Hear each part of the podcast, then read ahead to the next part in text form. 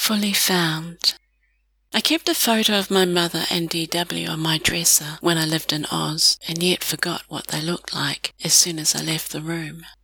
It disturbed me. I felt so shallow. They were on my mind and in my heart, and yet I couldn't remember what they looked like unless I was looking at them. I felt bad about it. Were they so forgettable? I noticed too that I could no longer remember how they were, what they said, how they said it. It was strange. I didn't like it, but that's how it was.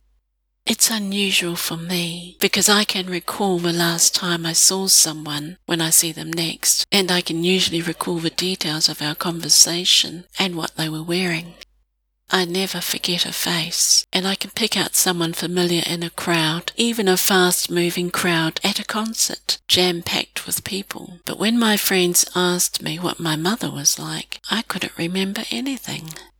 I'd been back in New Zealand for about a week when I remembered the way that she'd say daughter with a question mark hanging in the air whenever she wanted me to do something for her. And then I remembered her frown and her broken pinky finger that used to stick out when she held her teacup, and the memories seemed to flow after that. I've been reveling in memories since I came back. I had forgotten so many things for so long.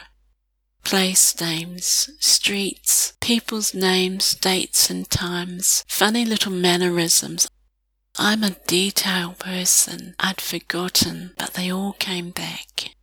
I have a few photos out, but I don't need them to remember anything here. I can remember most things from travelling and from the time in Oz, but now that all my homebred memories, the ones that I'd forgotten, have returned, I feel that I am fully found.